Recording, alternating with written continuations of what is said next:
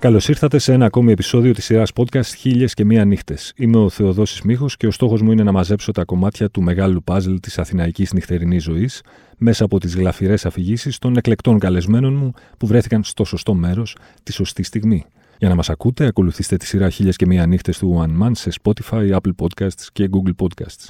Μαζί μου σήμερα ένας ηθοποιός αλλά και συγγραφέας, οπότε εύλογα θα μιλήσουμε για, για τέχνη, μπόλικη τέχνη. Θα έχει γερές δόσεις τέχνης στο σημερινό podcast. Κυρίες και κύριοι, ο Ανδρέας Μαντάς. Καλώς ήρθες, Ανδρέα. Καλώς σας βρήκα. Το τιμόνι είναι στα χέρια σου. Ελπίζω λοιπόν να είσαι έτοιμος να μας πας μια βόλτα στο χρόνο και στο χώρο. Αμέ. Μια φορά και έναν καιρό ήταν ο Ανδρέας Μαντάς. Με, με, με το Sky Saxon των Seeds. Λοιπόν, εγώ είχα μεγάλο κόλμα από παιδάκι τα ξαδέρφια μου, τα πρώτα μου ξαδέρφια που δυστυχώς δεν υπάρχουν στη ζωή, με μίσανε στον κόσμο της ψυχεδέλειας. Οπότε μια εποχή πριν από το YouTube τώρα, μιλάμε αρχές 2000, 2002, όταν φτιάχτηκε το γκαγκάριν του αείμνης του Νικόλα. Πρώτο μου live, ποιο ήταν άραγε, Νομίζω ήταν οι Fastons. Δεύτερο ήταν οι Seeds. Εγώ δεν είχα δει το πρόσωπο του Sky Saxon. Είχα ακούσει όλες τις κασέτες, τα πάντα, αλλά δεν ήξερα πού προέρχεται αυτή η βελούδινη παιδική ας πούμε, φωνή. Νομίζω κανείς δεν θα έχει περιγράψει έτσι τη φωνή του Sky Saxon, βελούδινη και παιδική. και παιδική. δηλαδή, και έτσι ήταν έτσι μέχρι που πέθανε. Με το που τον είδα στη σκηνή σοκαρίστηκα. Ξέρεις, δηλαδή δεν ήξερα πούμε, τι, τι να πρωτοπώ. Ήμουνα με τον ξαδερφό μου το μεγαλύτερο, τον Αλέξανδρο. Τελειώνει το live. Πάμε μετά κάπου να τα πιούμε, ας πούμε, στα εξάρχεια. Εγώ τότε ήμουν πόσο, 13 χρονών, κάτι τέτοιο, maximum. Και βλέπουμε το Sky στα εξάρχεια. Του πιάνω συζήτηση, αυτό, that's it. Περνάνε κάποια χρόνια, νομίζω 1,5-2, και γίνεται το ιστορικό, το ιστορικό των ιστορικών, ένα από τα καλύτερα για μένα live ever του Gagarin, το Double Bill Flash Stones με Seeds. Mm. Που έχουμε ανέβει πάνω στη σκηνή, έχω ανέβει και εγώ και βρίσκομαι backstage με τον Sky και εκεί ξεκινάει κάτι. Όχι φιλία, πώς θα το πω, ένα πολύ παράξενο πράγμα. Ο Sky μένει εκείνη την περίοδο, μία από τις πολλές στην Αθήνα, τέσσερις μήνες πρέπει να ήταν, κάτι τέτοιο. Έμενα στο σπίτι μιας γυναίκας που είχε ένα μαγαζί με ρούχα στο Κολονάκι. Οπότε ένα βράδυ που έχει ξεμείνει, και είχαμε εμείς τώρα, τώρα αυτά τα κινητά, τα Nokia 200, δεν ξέρω και εγώ τι. Χτυπάει το τηλέφωνο και είναι ο Sky. έλα Sky που είσαι και τα λοιπά. Λέει, έχω χαθεί, έλα να με πάρεις. Μάλιστα. Λοιπόν, τον παίρνω από το εξάρχειο με το ξενοδοχείο και τον πάω σπίτι μου. Έμενα τότε με τη, με τη μάνα μου.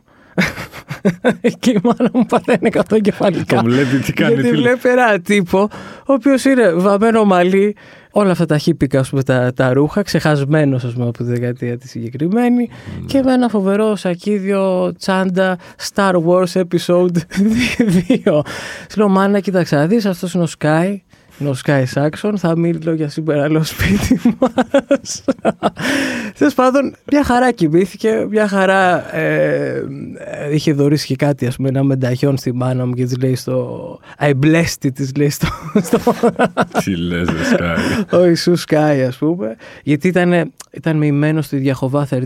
Δεν ξέρεις αυτή την αίρεση Όχι. του Jim Baker, ενός παράξενου τύπου από το Los Angeles, ο οποίος πέθανε ε, οδηγώντας έναν αιμόπτερο είναι μια περίπτωση όσο ας το πούμε, αλλά λίγο πιο, ακόμα πιο cult. Okay. Ναι, έχει, έχει βγει ένα φοβερό ντοκιμαντέρ που λέγεται The Source Family.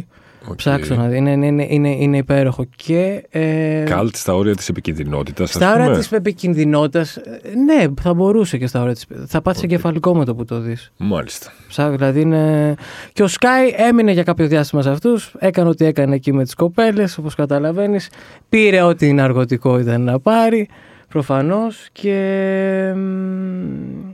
ηχογράφησε και κάποια άλμπου μαζί τους, είχαν μια μπάντα αυτή, τα οποία είναι δυσέβρετα τώρα. Αυτό λοιπόν συνεχίστηκε όλη αυτή η επικοινωνία με το Sky μέχρι το θάνατό του. Τον οποίο το έμαθα από τον Bobby Gillespie τον Primal Scream. δηλαδή πώς; Στέλνει μήνυμα και σου λέει. Είμαι σε ένα live τον, τον Primal στο Λονδίνο και ξαφνικά κάποιος από το κοινό λέει: Ο Sky Saxon πέθανε. Ε, λέω κάθε μέρα, λέω πεθαίνει. Σωστό. Και κατά τύχη βρίσκομαι backstage και μιλάω με τον, με τον Bobby και του λέω: Πέθανε ο Sky Saxon, ο οποίος ήταν κάπως τρομαγμένος. Γιατί έκανα κάπως εγώ μια επιθεση και του λέω πέθανε ο Sky Saxon. Α, μου λέει I'm sorry. Και μου λέει two fingers pointing on you το κομμάτι των Seeds. Okay. Και του λέω four fingers pointing are better than two. Και εκεί έσπασε λίγο πάγος με τον Bobby, με τον οποίο ζήσαμε μια άλλη μόνη ας πούμε βραδιά. Μάλιστα. Μέχρι το πρωί με την Kate Moss. Άξιζες τέτοια. ε. Ναι, τρελή φάση. Αλλά ο Sky δεν ξέρω, είναι ένα σύμβολο, ας πούμε. Ξέρεις, το, ένα σύμβολο. Ακόμα και τώρα, δηλαδή, με το που ακούω, Κάτι σε πιάνει. κάτι με πιάνει, ας πούμε. Γιατί... Μπορούσε να συνεννοηθείς με το Sky Saxon. Ήταν, είχε περάσει απέναντι. Νομίζω κάποιος, ο Αντρέας των 15 ετών θα μπορούσε. Ο Αντρέας των 35 ετών δεν μπορεί. Οκ. Δεν θα μπορούσε με τίποτα. Και θα σου πω κάτι άλλο το οποίο έχω πάει στο Art Nouveau, το δισκάδικο Ναι. του Κοντογούρη και σκάει μέσα ο, ο Sky, σκάει ο Sky και μου λέει, Αντρέα που λέει θες να πάμε λέει, να παίξουμε σε ένα στούντιο. Λέω να παίξω αφού δεν ξέρω να παίζω, παίζω κάποια λίγα τύμπανα και οκ, okay, ας πάμε και πάμε στο, σπί- στο στούντιο του Νικολαίδη, του Νίκου Μμμ. του Σιμεών, δηλαδή στο, στο, στην Κηφισιά. Και είμαστε μέσα και είναι ο Sky, δεν ξέρω κι εγώ τι έχει. κάτι έχει κάνει εκεί πέρα τέλος πάντων. Είναι, βρίσκεται σε μια άλλη διάσταση και αρχίζει και παίζει μπάσο γιατί είναι μπασίστας. Και παίζει τα δικά του, μου λέει παίξει εσύ κάτι στα drums, θα παίξω εγώ και κάτι στα πλήκτρα και κάτι ένα πράγμα γίνεται και αρχίζει ο Sky σε όλη αυτή την κατάσταση με στον παροξισμό το οποίο ήταν ένα πράγμα το οποίο δεν ακουγόταν, τι να σου πω. Μμμ. Ε, άρχισε να μονολογεί, να ραπάρει, ας πούμε, και να λέει σώστε τα σκυλιά, σώστε τα γατιά, ε, για τον Μπους και όλη αυτή τη φάση. Και έτσι Οκ. όπως είναι σε όλη αυτή τη φάση μου λέει είναι το καλύτερο πράγμα που έχω ηχογραφήσει ποτέ. Θα άκουγε κάτι άλλο. δεν ξέρω, θα άκουγε κάτι θα άλλο. άκουγε κάποια άλλη δεν διάσταση. ξέρω που έχει. Θα ήθελα αυτές τις ηχογραφήσεις κάπου, ας πούμε, να τις βρω, να δω τι ακούγεται, πώς ήταν ο Αντρέας τότε. Ναι. Μια άλλη Αθήνα, έτσι. Σωστό. Μια άλλη Αθήνα. Κατά κύριο εμφανιζόταν σε κάποια live στον Γκαγκάν. Θυμάμαι τον είχα πετύχει στους Hawkwind. Μετά ξανα... Ξαφανιζόταν, εμφανιζόταν. ξαφανιζόταν, εμφανιζόταν. Τελευταία φορά τον είδα στο Βερολίνο.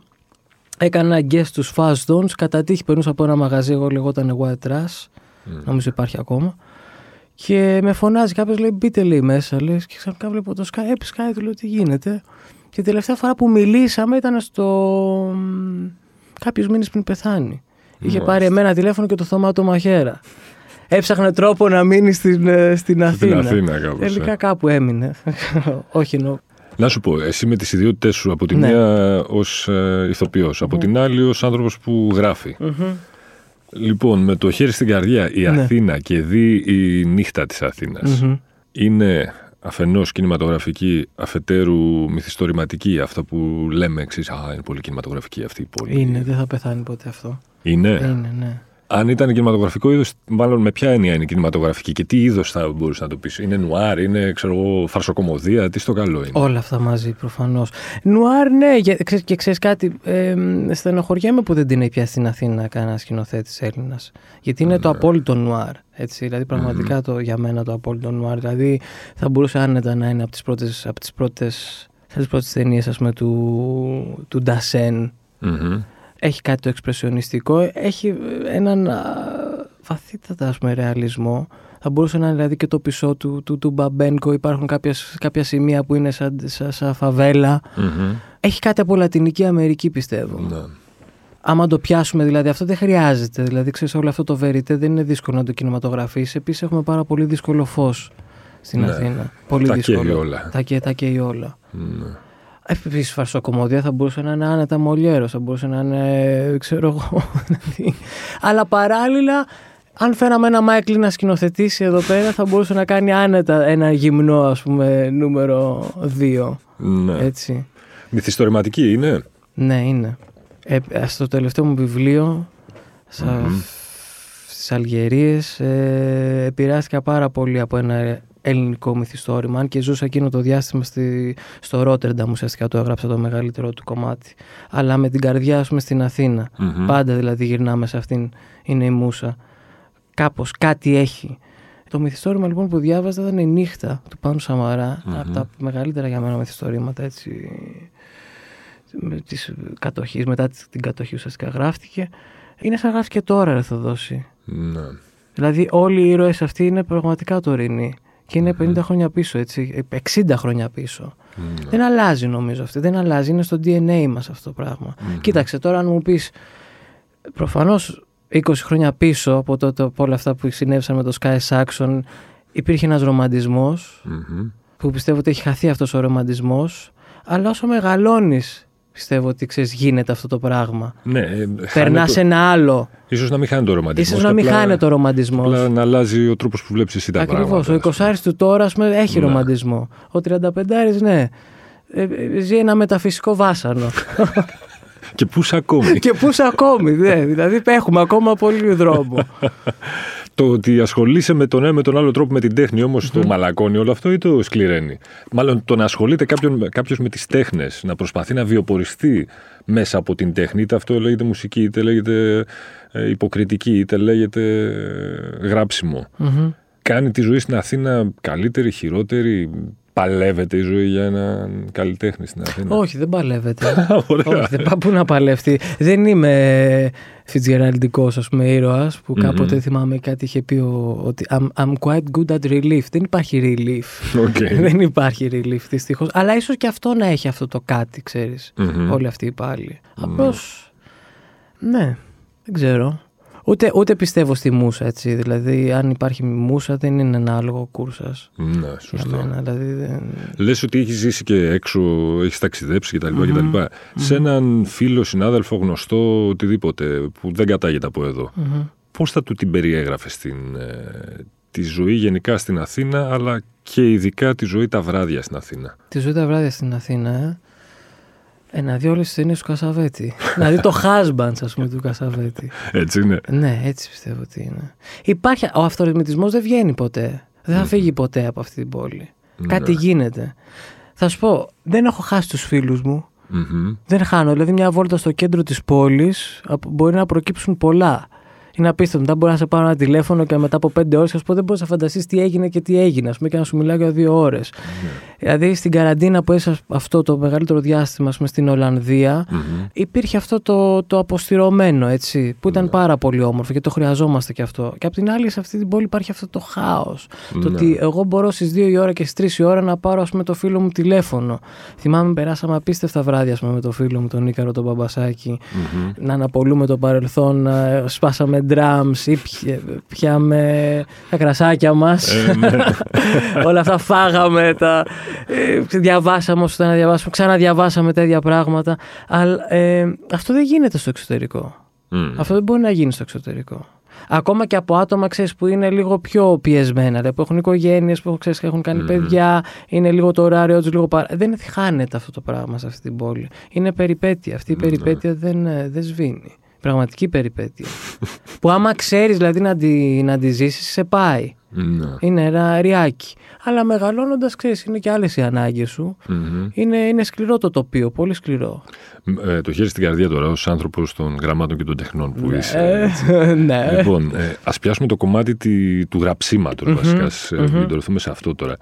Ε, όσοι γράφουν ξέρουν να διασκεδάζουν ή είναι ξενέρωτοι άνθρωποι που βγαίνουν και έχουν διαρκώς ανοιχτά τα σόναρ και περιμένουν να ερεθιστούν από κάτι για να το κρατήσουν ας πούμε, στο σημειωματάριό του μυαλού τους και να το, με κάποιο τρόπο να το εκμεταλλευτούν στην πορεία. Τι να σου πω εδώ, σε πόσα άτομα ας πούμε, έχουν ταραβεριστεί. Εγώ εντάξει, με λοξίματια πηγαίνω, ξέρεις, σε, σε, ε, με λοξοβηματισμό μάλλον πηγαίνω, ξέρεις, στα, στις, σε αυτό το πράγμα που λέγεται ποιήση, γράψιμο. Μμμ. Δεν έχω γράψει ακόμα μυθιστόρημα, δεν ξέρω αν, αν μπορώ να το κάνω αυτό. Ουσιαστικά μ, αυτό που κάνω, δηλαδή είμαι ένας μοντέρ της ιστορίας, έτσι κάπως έχω Οκ. ονομάσει αυτό που κάνω. Δηλαδή κόβω, κάνω μια συρραφή ας πούμε, κα- κάπως αϊζενσταϊνικά, κάπως έτσι γκονταρικά μέσα στο μυαλό μου, στις οθόνες ας πούμε, του μυαλού μου και όλο αυτό το, το μαζεύω ας πούμε, και το καταγράφω. Μμμ. Εγώ, σα- γιατί έχω, ε, ας πω, έχω περισσότερους φίλους συγγραφείς και ποιητές από ότι ηθοποιούς. Ναι. Στους περισσότερους πιστεύω ότι είναι αυτό που λες εσύ. ότι ξέρει, ε, υπάρχει μια βαρεμάρα. Ε, ε, Η αλήθεια είναι αυτή. Υπάρχει μια βαρεμάρα. Ναι. Ε, σαν να, έτσι, πρέπει να τους έρθει ας πούμε, η, η επιφύτηση. Υπάρχουν και βέβαια και κάποιοι που δουλεύουν 9 στις 5. Μμμ. Αυτό το κάνουν οι Cave, ας πούμε, που λέει πηγαίνω στο γραφείο και δουλεύω από τις 9 στις 5. Δεν τους έχει πάει άσχημα. Δεν τους έχει στην πάει αρχή. καθόλου, καθόλου άσχημα. του. Εγώ είμαι μια μίξη. Πιστεύω ότι θα πρέπει να κάνεις μια μίξη ας πούμε, από όλα αυτά. Οκ. Το ότι ασχολείσαι με, την, με, τις, με αυτές τις τέχνες Κοστίζει όμως τις κοινωνικές σου συναναστροφές με κάποιο τρόπο. Δεν μου έχει κοστίσει καθόλου. Καθόλου, ε. Καθόλου. Ούτε στον έρωτα ειδικά, γιατί εκεί πέρα ξέρεις, ε, δίνομαι. Μμμ. Δίνομαι παντού δηλαδή. Δίνομαι. Δίνομαι στους φίλους μου, δίνομαι στην κοπέλα μου. Δίνομαι και νομίζω ότι αυτό είναι το, το νόημα. Ναι. Ε, όχι εκπτώσεις, δεν μπορώ ας πούμε τις εκπτώσεις. Μμμ. Δηλαδή και στη σκηνή αυτό πρέπει να συμβαίνει. Δηλαδή στις πρόβες πρέπει να είσαι, το έλεγε η Παξινού, ας πούμε αυτό. Όσο πιο υπερβολικά, τόσο το καλύτερο. Μετά ξέρεις είναι το μάζεμα. Και είναι και σπουδαίο πράγμα το να κάνεις, ας πούμε, σωστό και καλό μοντάζ. Ναι. Αλλά σε σχέση με τους ανθρώπους, δηλαδή θα πρέπει να είμαστε. ο, Όχι στα κόκκινα, έτσι, αλλά. Ε, ε, μ, κάπου εκεί, ρε παιδί μου. Δεν γίνεται αλλιώς. Δεν Ναι, γίνεται. δεν διαφωνώ.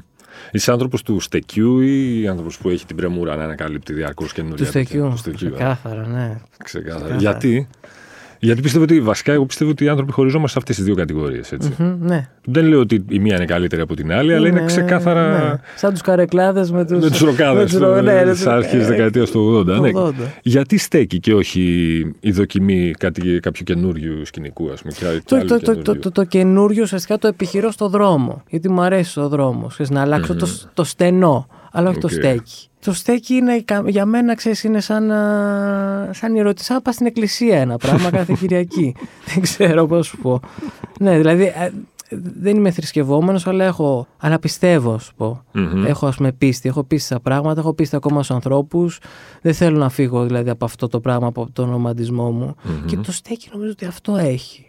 Και όποιος ανοίξει την πόρτα, όποιος καινούριο θελήσει να ανοίξει την πόρτα ας πούμε, και να μας μάθει, είναι καλοδεχούμενος. είναι έλα, έλα μαζί μας, ας πούμε. Ναι.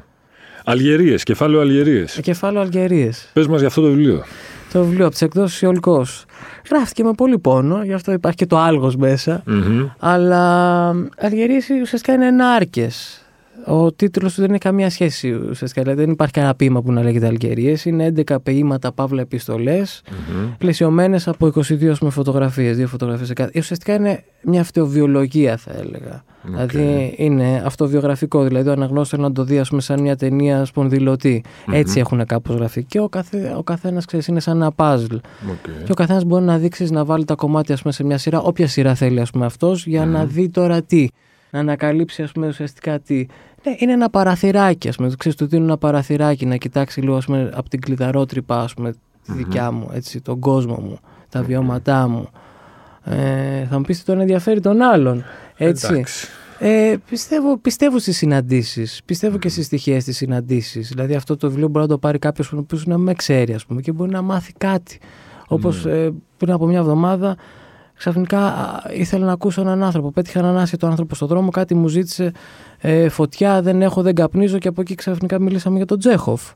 και από τον Τσέχοφ, ας Πώς πούμε, τον φτάσατε στον βοήθησα στον Τσέχοφ; Τσέχοφ. Τώρα μεγάλη ιστορία και τον έγραψα και στο κινητό μου ως Νίκος Τσέχοφ, ας πούμε. και του λέω. και Άσε και μου λέει για τη ζωή του. Ξέρεις, για, Οκ. για τη σχέση του, για ένα πρόβλημα που έχει με τη σχέση του. Ξέρεις, πολλά πράγματα, λες περισσότερα, ας πούμε, ξέρεις, ανοίγεσαι σε έναν α- Σε έναν άγνωστο. άγνωστο, ας πούμε, σε ένα ξένο, σε ένα παράξενο. Ναι. Αυτό το έλεγα τις προάλλες, ας πούμε, σε ένα πολύ δικό μου α- άνθρωπο για τον Καμύ λέω δεν είναι ο ξένος, είναι ο παράξενος. Όλοι είμαστε κάπως παράξενοι. Ναι.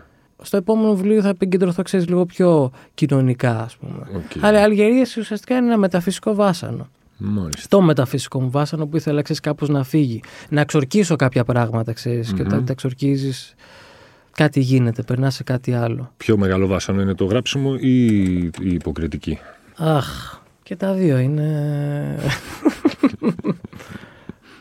Νομίζω η υποκριτική είναι πιο πολύ πιο μεγάλο. Ναι. Ε, βέβαια, γιατί είσαι πιο safe όταν γράφεις. Ενώ όταν, ξέρεις, αλλά και στα δύο υπάρχει αυτή η αιώρηση, αλλά το άλλο είναι, είναι ένα, ένα, ένα, ένα πολύ πιο δυνατό πράγμα. Αν δεν το έχεις κάνει, ας πούμε, αν δεν το επιχειρήσεις, γιατί όλα, ξέρεις, είναι απόπειρες, έτσι, είναι πολύ δύσκολο πράγμα. Είσαι ένας σκηνοβάτης, έτσι. Ένας ισορροπιστής. Και η ισορροπία είναι το τι πιο δύσκολο. Σωστό. Ναι. Πες λοιπόν ότι έχεις ετοιμάσει, έχεις τελειώσει την προετοιμασία για, για ένα ρόλο Μμμ. Ή- και νιώθεις έτοιμος, νιώθεις πλήρης. Πες ότι έχεις τελειώσει μια ποιητική συλλογή. Με ποιο τρόπο ανταμείβεις τον εαυτό σου μετά, διασκεδάζοντας, βγαίνοντας έξω; Δεν κάνω απολύτως τίποτα. Ή να σου πω κάτι, πριν τελειώσει, Αχα. ξεκινάω το άλλο. Και κάτσε, δεν το χαίρεσαι καθόλου. Ότι... Τε- ε, αυτό νομίζω ότι είναι η δονή μου. το να ξεκινήσω το άλλο πάνω από ότι έχει τελειώσει, ξέρεις. Okay. Εκεί, εκεί κάπως συντονίζομαι. Είναι ένα πα, πα, πα, παράξενο. γιατί να σου πω κάτι, γιατί δεν θέλω να σταματάω ποτέ. Δηλαδή, μπορεί να παράλληλα να βασανίζομαι, αλλά το, το σκέφτομαι, το βλέπω παντού.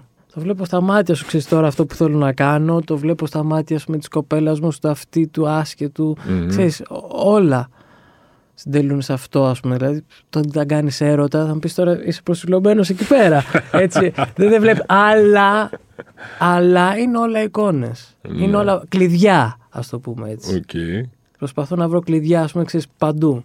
Και ναι. κάπου με έχει βοηθήσει αυτό το πράγμα. Με έχει βοηθήσει. Άρα έχεις ήδη. Στο να μην είμαι sorry, στο να μην είμαι, ας το δώσω καταλάβεις, δηλαδή να είμαι δηλαδή, ε, πάνω από τα σύννεφα και κάτω από τη γη. Μάλιστα. Αυτό. Άρα έχεις ήδη πλάνα για επόμενα σχέδια, είτε Πολλά. συγγραφικά, είτε. Πολλά. Ναι, ετοιμάζω μια μετάφραση. Την έχω τελειώσει ήδη. Έχω γράψει ήδη το βιβλίο το οποίο τα έχω τελειώσει ήδη στο lockdown. Το μεγάλο μου πόνημα ουσιαστικά αυτή, αυτή την περίοδο είναι θα ανεβάσω στο Θησείο μια παράσταση που την είχα ανεβάσει πέρυσι που είναι όλος ο, ο Μπέκετ σε μια ώρα. Την είχα ανεβάσει πέρυσι στο Bios, θα την ανεβάσουμε στο Θησείο φέτος, στο το Μάιο αυτό το Μάιο.